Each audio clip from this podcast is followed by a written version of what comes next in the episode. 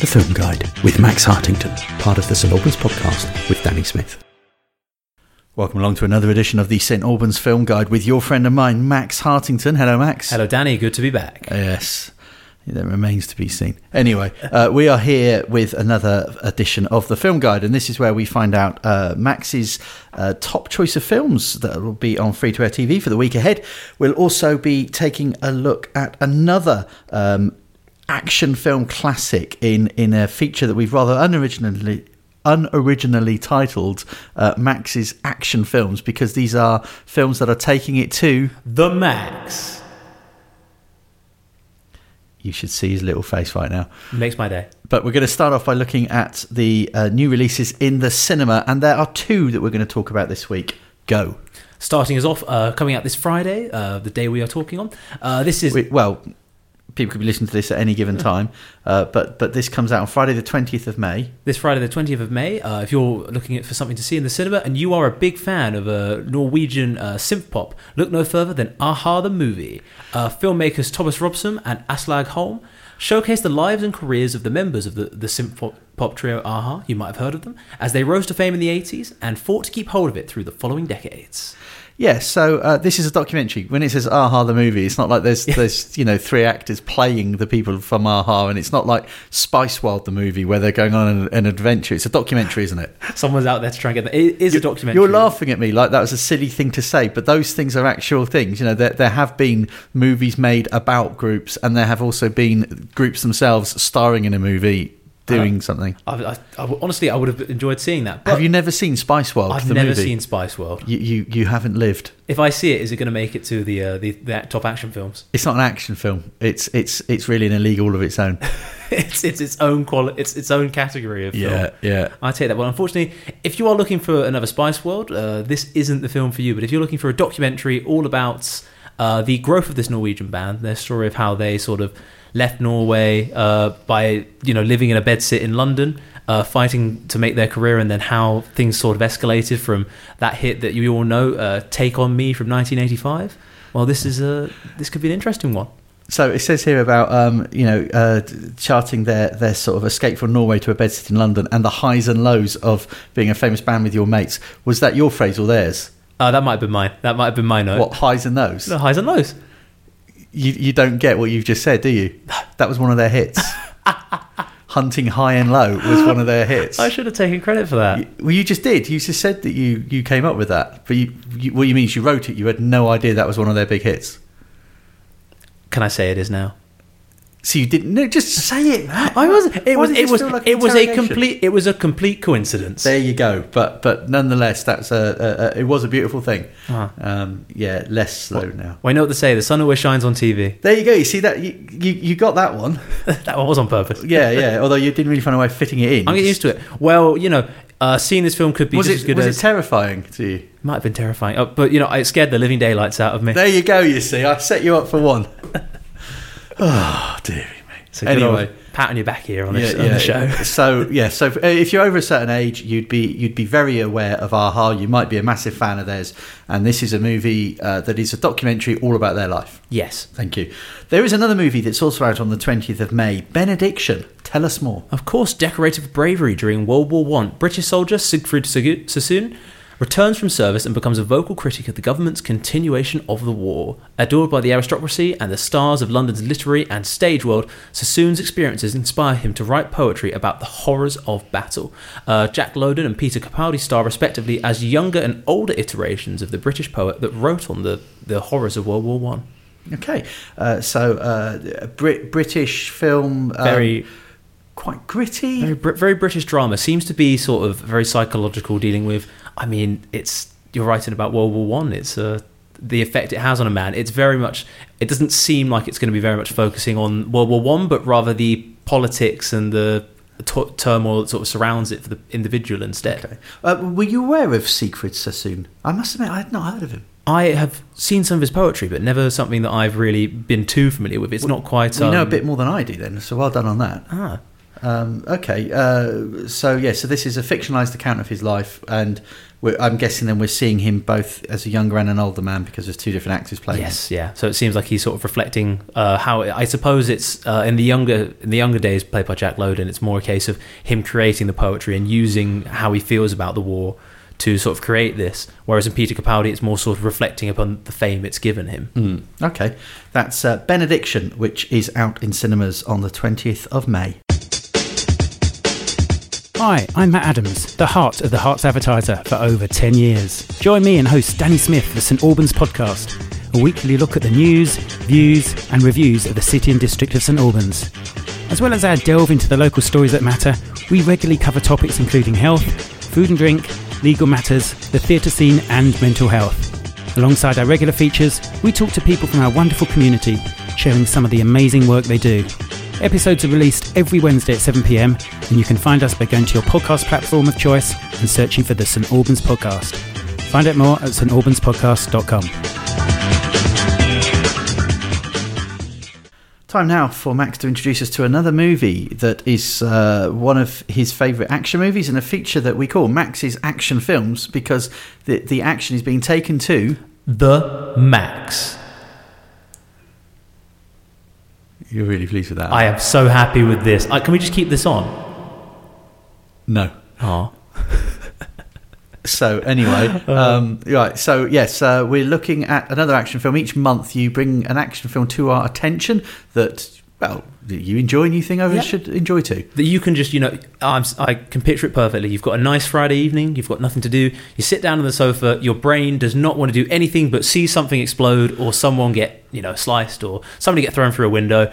And if you're looking for something like that, then look no further than Blade from 1998.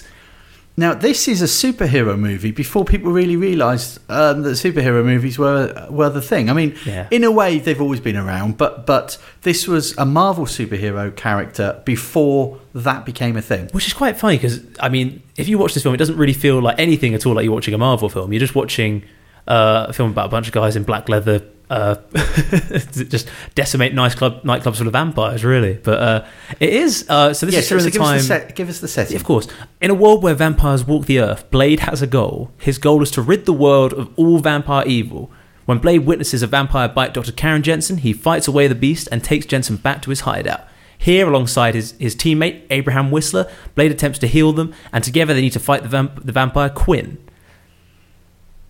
Okay, now, so this is originally a Marvel comic, wasn't it? Blade is a Marvel hero. This is, I guess, what is now known often as an R-rated superhero thing. Because he's not... I mean, I guess he is technically a superhero, and there are now rumours, and we can come on to this, about how he's going to be part of the Marvel Cinematic Universe.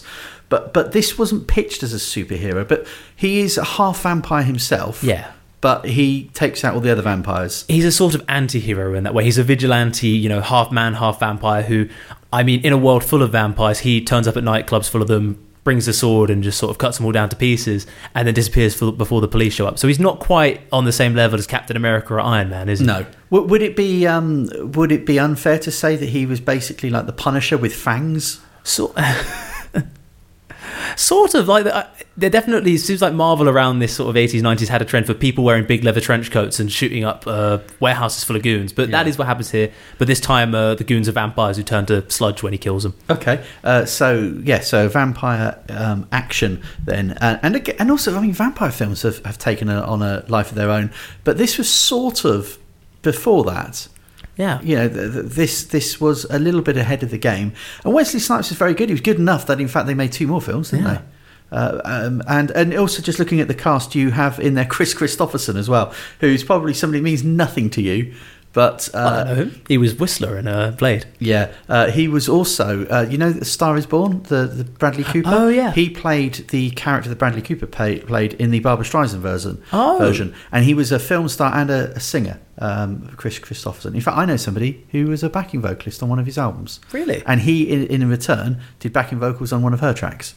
But how exciting. Did you connect this intentionally so you could flex that? Well, I have one friend who sort of very tangentially connected to something famous. I've got connections. Yeah, I manipulated you into it. But no, Kris Kristofferson has, to an older audience, they would know exactly who that was. Done a lot, quite a big film star in the 70s. Yeah. But yeah, Wesley Snipes played Blade on 3 occasions. I believe one of those also had Ryan Reynolds in it. Yes, Blade 3, Ryan Reynolds. But Blade 2, you've got... what's his name? Ron Perlman, and I'm trying to remember who plays Daryl on The Walking Dead. You'd know him. I know who you mean. Yes, I can't think of the actor's name now, but he's in it as well. Yeah, so you've got plenty of people popping up around here. You've got for people who know wrestlers, Triple H is in in Blade 3 as well. I can't remember his non-wrestling name. And those of us who don't know wrestlers, that was definitely. Well, you've got Ryan Reynolds. You've got. Let's see, 2000s action heroes. Who's going to be in... Oh, Kris Kristofferson was also in Blade 2. Yeah, he makes a reappearance. That might be... Norman Reedus is the guy you were Norman Reedus for. Is who I'm thinking of. Yeah. And Jessica Biel also appears in Blade 3 as well. Okay, and who was the wrestler person? Triple H.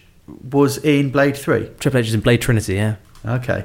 But this is all about Blade 1. It stands all on its own. Is that the best one? Blade 1 is the best one. It's Blade 2, actually, differing opinions. Blade 2 is directed by Guillermo del Toro. So lots of people debate about whether that's the better one. But for me, Blade 1 is just really fantastic. A lot of fun. It's really, of course, being on the action section, we need to talk about how well directed it is. There are some fantastic action scenes in this. Really well choreographed. And I will keep saying it, but there's a scene at the start where Blade bursts into a nightclub full of vampires, which is just absolutely fantastic. And I think within about the first 8 minutes, you know what sort of film you're getting into when everything starts to go awry there. Oh dear. Paul Levesque apparently is the real name of Triple H. Paul Levesque. Kris Kristofferson was in this one as well, so he's in all of them, was he? Okay. But the original Blade is the one you're talking about. Yeah. Now Blade, the character, is coming into the Marvel Cinematic Universe. Yeah. What do we know? Well, we know that Mahershala Ali, who you would know from an Oscar-winning... winning an Oscar in Green Book and starring in Moonlight. He's been in quite a few things. He has been cast. No stranger to the Marvel Cinematic Universe either, because was he not in Luke Cage? He was in Luke Cage, yeah. It was Cottonmouth in Luke Cage. Yeah, but he played a villain in that, but he's coming back now as Blade. Yeah. I believe he's already made an appearance as well. In Voice Alone, he starred in one of the most recent ones as well. Yes, I think he was in... his voice could be heard in one of the final moments of Spider-Man. I think we might have been The Eternals. Or it might have been The Eternals, yeah. Okay. I mean, personally, I'm a bit disappointed. Which is not a movie about the 90s girl band. No, it's not. Because we have just had a movie about an 80s boy band, so it is possible. It ties in to the boy band and girl band universe, to the band universe. Yeah. Just wait for Disney to buy that one. Spice World, of course, being the originator of all of that. Yeah, that's the original. That was the Mac Daddy. I think Mahershala Ali is a really excellent actor, but I think Wesley Snipes still could have done it, to be honest. I think he's still got it in him. Well, he's quite old now, and also has had all sorts of shady dealings and been in prison and things. So it adds to the character. Yeah, I'm sure Marvel and Disney really would want him involved, but.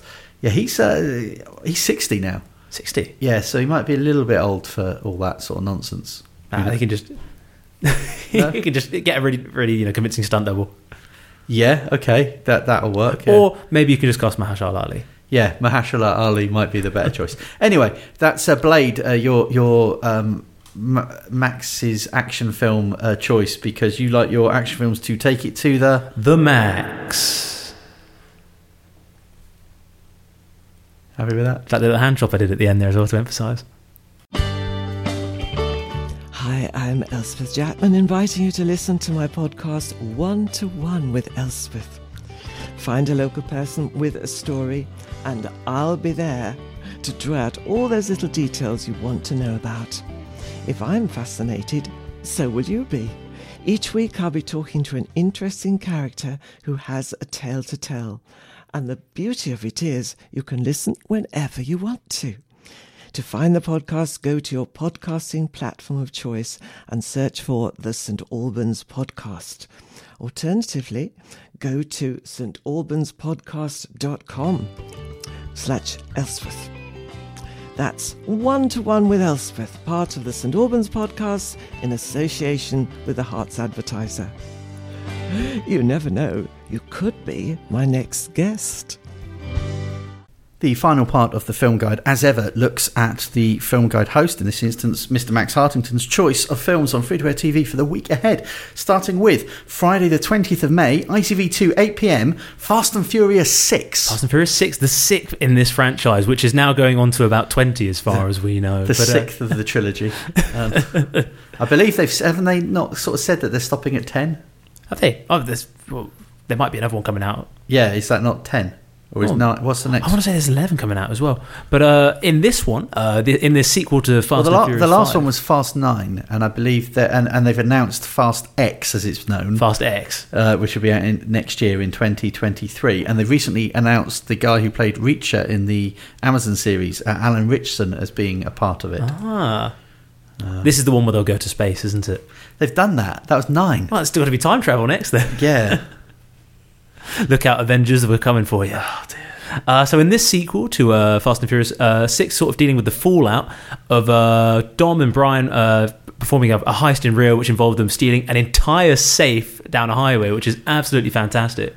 The crew are left with 100 million and they're scattered across the globe. However, they're brought back together in none other than London when there are reappearances of Letty, a previously thought to be dead member of their crew who is seen around London with a criminal mastermind played by Luke Evans.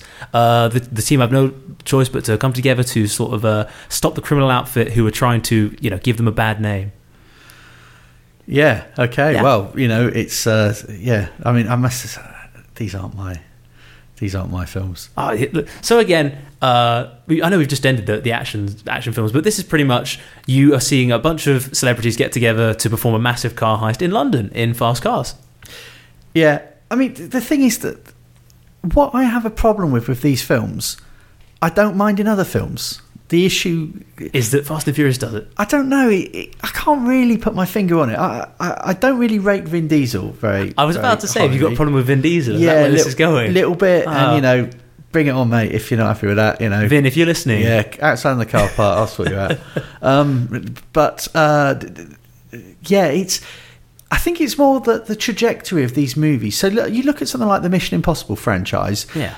Not dissimilar, you know, breathtaking, huge ups effects the ante movies. Time. Yeah, but they started that way. That was what they were. Yeah, and that's what they are. That's what they continue to do. Mm. This started out as a low budget movie about underground street racing, and they're still CD players. Yeah, and now like they drove in space. You know, one in the last movie they actually had a car in space and they were driving it, and physics goes out the window. You know, the things that these cars can do, which is all computer generated. There is nothing.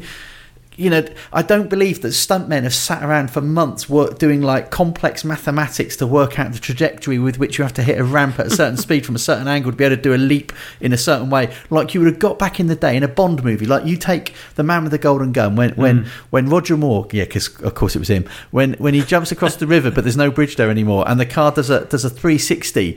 You know, they did that. Yeah. They spent months calculating how to make that work, and they did it in the first take, and they did it, and great. That was it. You watch this, and you watch them play like, you know, play with cars like an executive toy on a desk, you know, where they're swinging into each other.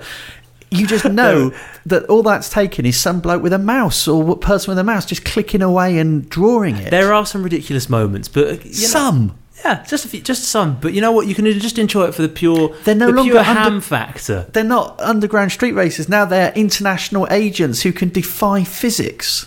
Yeah, actually saying that, towards the end of this film, there are some really spectacular stunts. Well, they're not quite stunts, as you are pointing out, but there are some moments that where the laws of physics are defied for some bombastic effect. They're just left behind. They don't exist no more. I mean, in the last movie, two of the characters even pointed out to each other something the audience had long since thought was, we're really bulletproof, aren't we? Bullets don't hit us, do they? And then, like, at one point, they had the guy looked at his shirt and he had a bullet hole in it, and the bullet had gone through his shirt but somehow missed his torso and flew out the other side. And you know, and they said like, wow, we have magical power, we are bulletproof. And you think, yeah you are, because it doesn't make sense else. Oh, you know, but those sorts of like physics defying things, you get that in a Marvel superhero movie and I can accept it, but these guys are pretending that they're real. It's not good. Although it was grounded at a certain point, but I think 6 is around the point where we're starting to get a little ridiculous, but we're not quite crossing into Fast and Furious 8 territory, which is where it starts to get a bit comically over the top. Okay. But there's some good fights in this one. I will say as well for this that this was one of the movies that this was Dwayne The Rock Johnson. It's the second appearance from Dwayne The Rock Johnson. And I do think that he changed the fortune of these movies. Definitely. I do think that he brought them back to life. And there's been a lot of talk about about his relationship with some of the other cast members, most notably Vin Diesel. Yeah. But it was, I'm sure I read this somewhere recently, and I'm now having to try to look this up to make sure. Is this about the recent tweet where Vin was trying to get The Rock to rejoin the series? But also, have they not recently gone through a change in director? Didn't a director walk out because Vin Diesel was allegedly turning up on set, not knowing his lines and being quite overweight? I mean, to be fair, what lines? He's just sort of muttering about family most of the time. So yeah. Well, that's the other thing. It's nauseating. All that family stuff all the time. I mean, give over.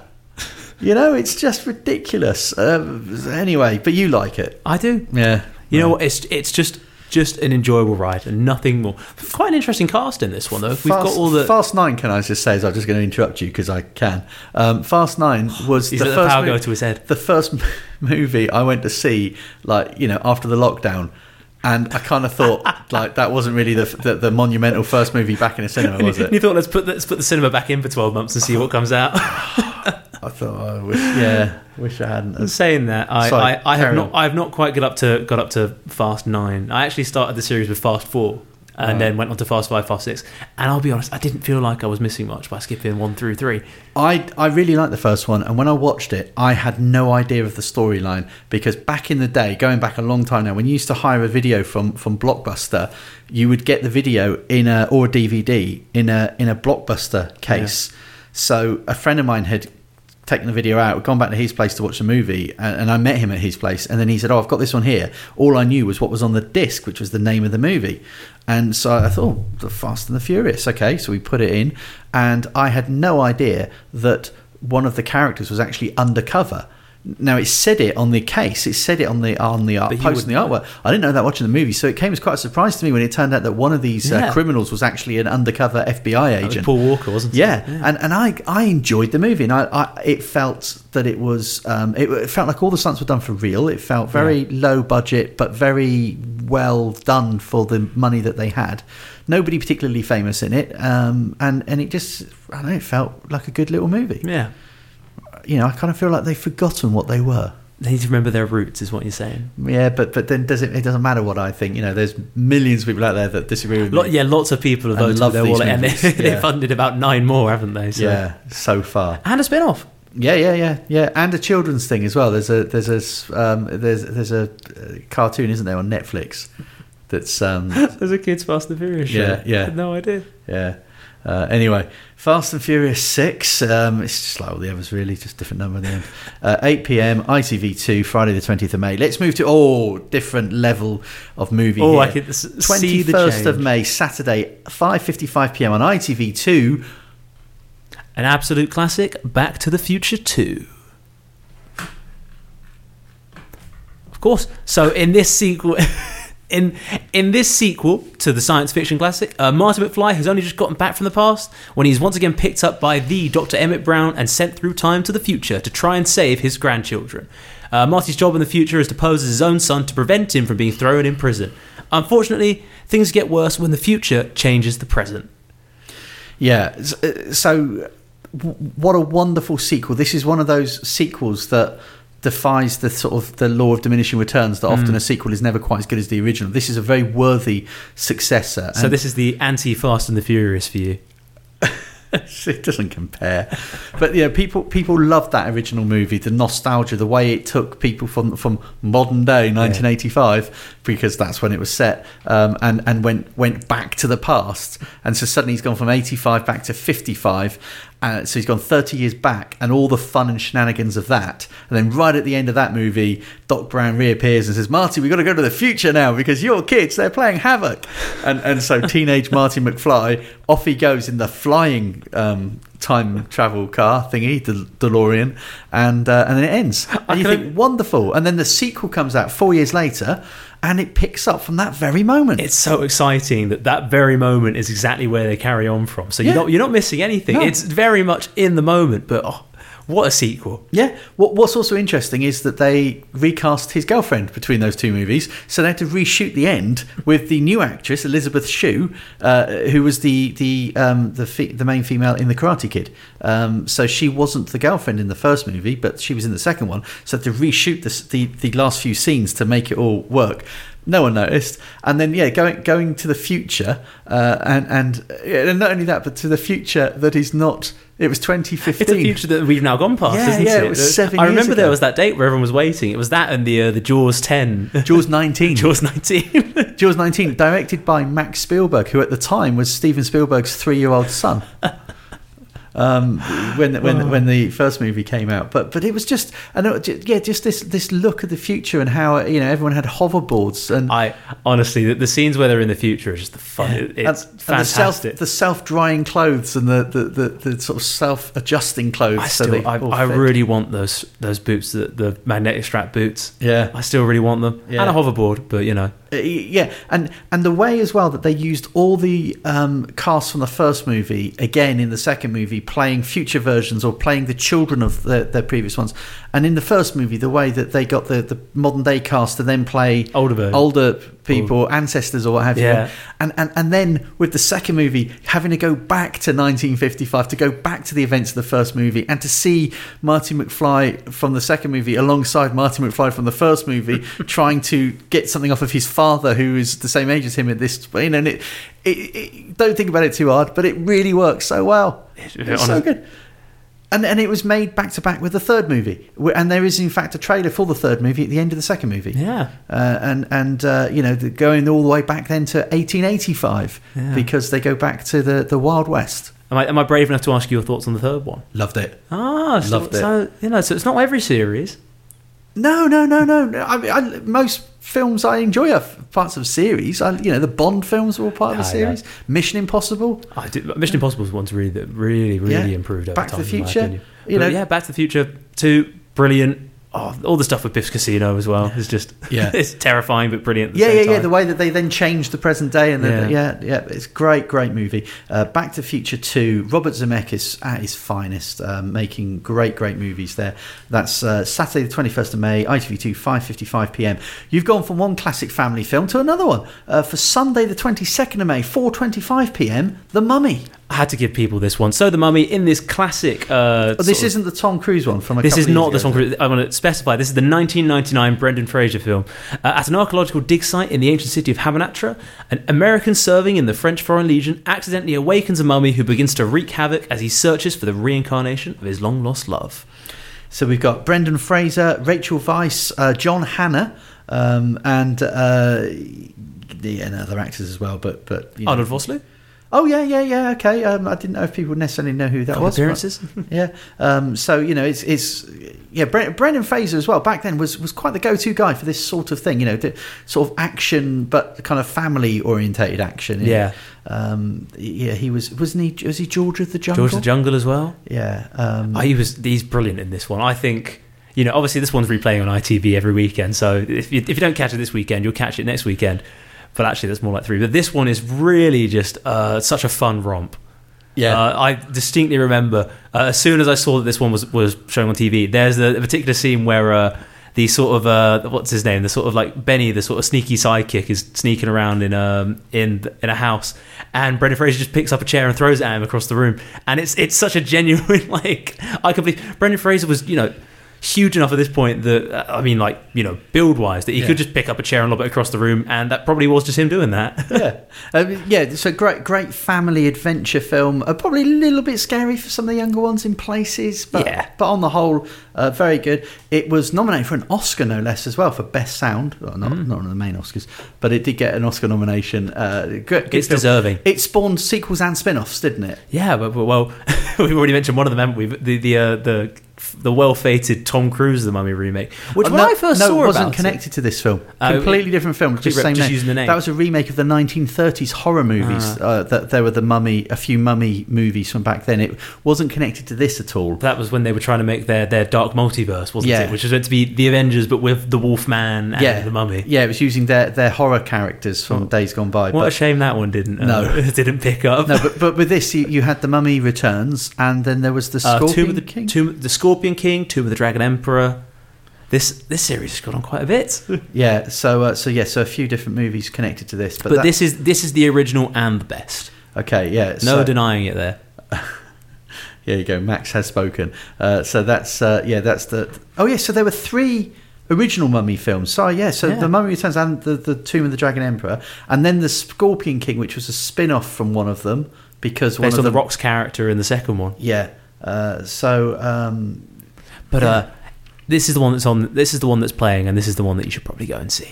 Okay, that's the film on Sunday that Max has suggested, 4:25 PM on ITV.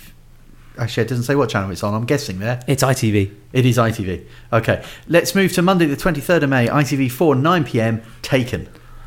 A retired CIA agent played by Liam Neeson travels across Europe and relies on his old skills to save his estranged daughter, who's been kidnapped while on a trip to Paris. And you know what, Danny? He's got a particular set of skills. Has he? Because he keeps them quiet, doesn't he? He keeps them quiet, but it makes him a nightmare for people like the people who kidnapped his daughter. It's not like everybody now knows his LinkedIn profile, is it? It's not like it's been broadcast several times. In two sequels as well, actually, but we're not going to talk about that. This is the original, starting to see a trend, actually, on this.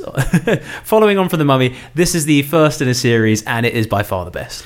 Yeah, I mean, this is very much a case of the law of diminishing returns, I think. You know, the first one was a surprise hit. The subsequent ones, less so. Yeah, but this one's brilliant. This is just such a gritty sort of... It's not a very light-hearted film. It's not The Mummy. This is a pretty... Well, it's very brutal, brutal one. But also, it was interesting because it cast Liam Neeson in a role that maybe would have ordinarily gone to somebody a good 10, 15 years younger than him. And Matt Damon was doing this sort of thing with the Bourne films, but Matt Damon's considerably younger than Liam Neeson. So to get like a bloke of middling years who doesn't look like he's in bad shape, but he doesn't look like he's in the best shape. Yeah, he's not. He's not a Hollywood heartthrob at this time, is he? No, well, not in the conventional sense. Yeah. And yet he was terrifying, and you truly believed that he would hunt you down and he would kill you. You know, make no mistake. And yeah, it was just his sort of relentless pursuit of these people, and his determination to get his daughter back was very. And it relaunched his career. It gave him, and then suddenly you're getting not just him, but there are others doing that sort of shtick as well. You know, you've got Piers Brosnan's, some of his more recent films, he's been quite brutal, and Kevin Costner's done it a little bit as well in a couple of his movies. He did another one with Luc Besson as well. I think it was 3 Days to Kill, which was another Luc Besson one, which sort of carried across the same sort of aesthetic as this. That was Kevin Costner, wasn't it? We like this sort of like nighttime aesthetic of Paris and a middle-aged man who's out to kill you. Yeah. So you say Luc Besson, he wrote this, and he, at the very least, wrote 3 Days to Kill. But he didn't direct one, my mistake. Yeah, but certainly the feel of this as well, it felt very much like a European movie because it really was, except for the principal cast. Yeah. Directed by Pierre Morel and, written by Luc Besson. Starring Irishman Liam Neeson. Does a really good job, I think, of stalking these back alleys of Paris and having this real sort of like shady dealings. But then you've got this absolute force of nature that is Liam Neeson appearing in your living room and terrorising you. So how old do you think Liam Neeson is? I said about him being a bit older than Matt Damon. At this point, or in this film? Well, how old do you think he is now? How old do you think he's now? Liam's got to be in his. I'm going to say 68 and lock it in. Well, that's pretty close. He's 70. Well, he will be 70 this year. He's nearly 70. He was born in 1952. Matt Damon, how old did you say he is? He's got to be 58, right? 51. 51. Sorry, Matt. So nearly 20 years between them. Yeah. Liam Neeson taking a surprising turn of career with a cracking film, and I think the European backdrop to it worked as well, as it did with the Bourne films. The Bourne identity and its setting really lent itself. And it really adds so much. The way they sort of film these older buildings. Yeah. So that's ITV4 9 PM on Monday the 23rd of May. That's Taken. Tuesday, the 24th of May, we have two films for you at 9 p.m, in fact, to choose. So you're going to have to watch one and plus one the other, or record it or capture it in some way, or possibly give up on at least one because it's on TV every week. Or do a bit of a time travel. Yeah. All right, well, we'll start off with Sicario. In Sicario, Emily Blunt stars as a rookie Emily Blunt stars as an idealistic... I'm not editing it, so just keep going. Oh, fine then.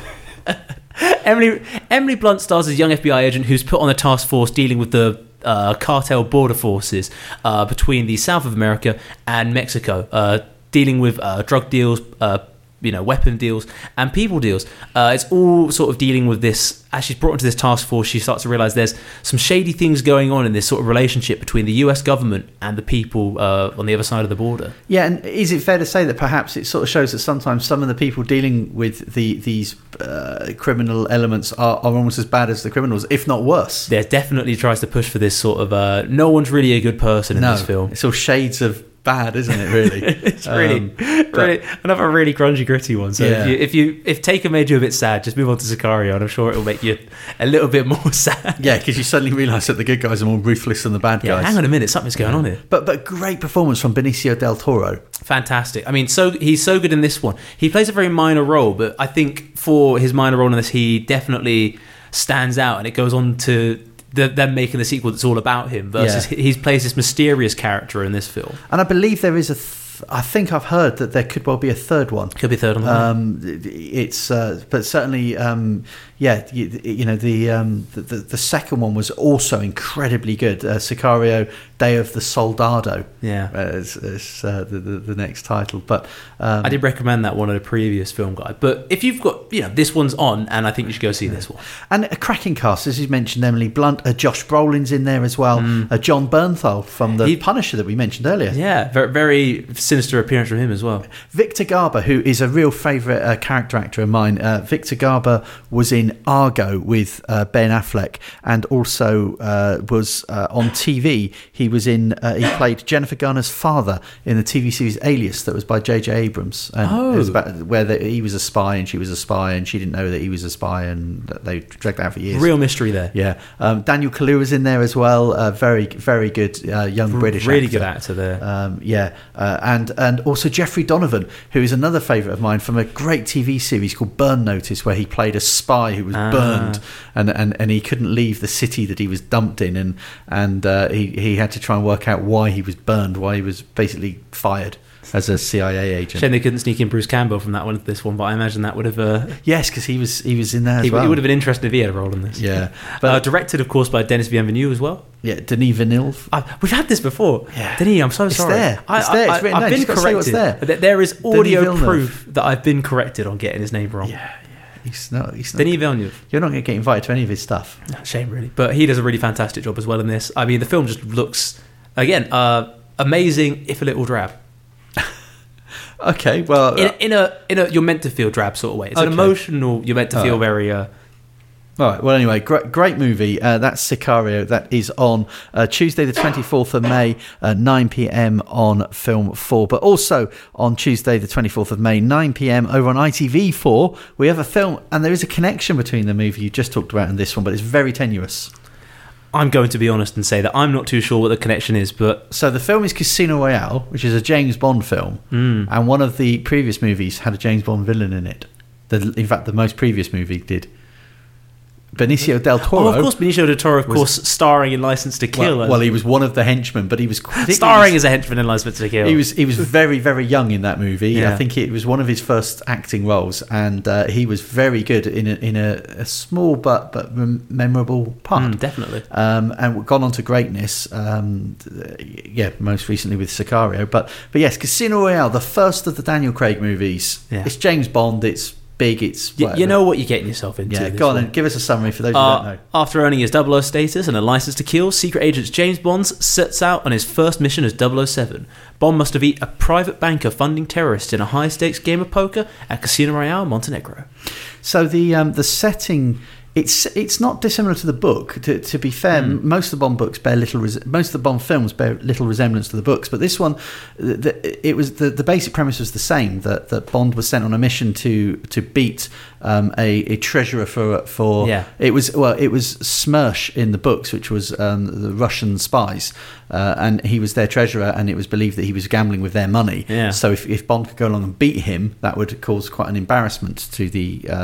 Thing. So it was similar in its basic plot, although the Casino Royale Les Yeux was in Paris. No, it was in France in the in the book Casino Royale, whereas in this it's Montenegro, isn't it? Yes. But yeah, it's Casino Royale. You know, the great start to the Daniel Craig era of Bond films, which I think there is a completeness with the five that he did. Definitely, there was definitely a beginning and definitely an end. And there was a bit of a in the middle section as well that we don't talk about. But no, Skyfall probably was the middle film, arguably one of the best. Yeah, in that case, it's like a mountain. Definitely peaked in the middle. Yeah, Skyfall. Yeah. Skyfall still. I mean, I was strong to start though. Really find it hard to choose between Casino Royale and Skyfall because they are in a sense they are very different films, even though they are Daniel Craig films. But the way they are. Yeah, they're both. I think they're among two of the finest, without doubt. I think it's interesting. I mean, you can consider Casino Royale; it's a noughties film, whereas Skyfall is going into the 2010s. It feels very sleek in 2010s as well. Mm.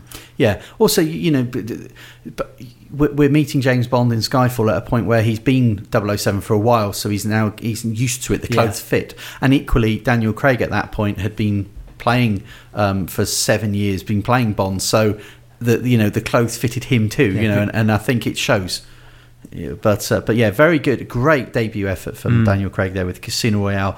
That is rounding off Max's choice of the best films to watch on free-to-air TV for the week. That's ITV4 9 PM on Tuesday the 24th of May. Max, which of those films would be your film of the week?